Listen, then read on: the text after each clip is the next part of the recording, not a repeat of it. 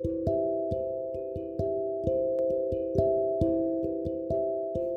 はようございます。お元気でしょうか？今日の聖書の時間となりました。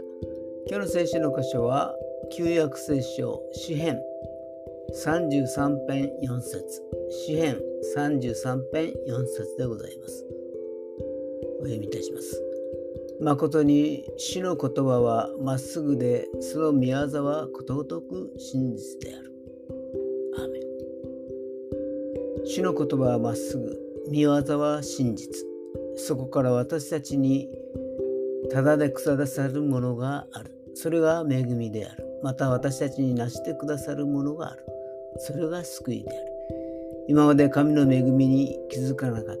あるいは罪の世界の中でもがいていた。でも恵みに気づき、救いに入れられた時に、神を賛美せずには折れなくなるのです。今日も主を賛美することができますように。それでは今日という一日が皆さんにとって良き一日でありますように。よしーでした。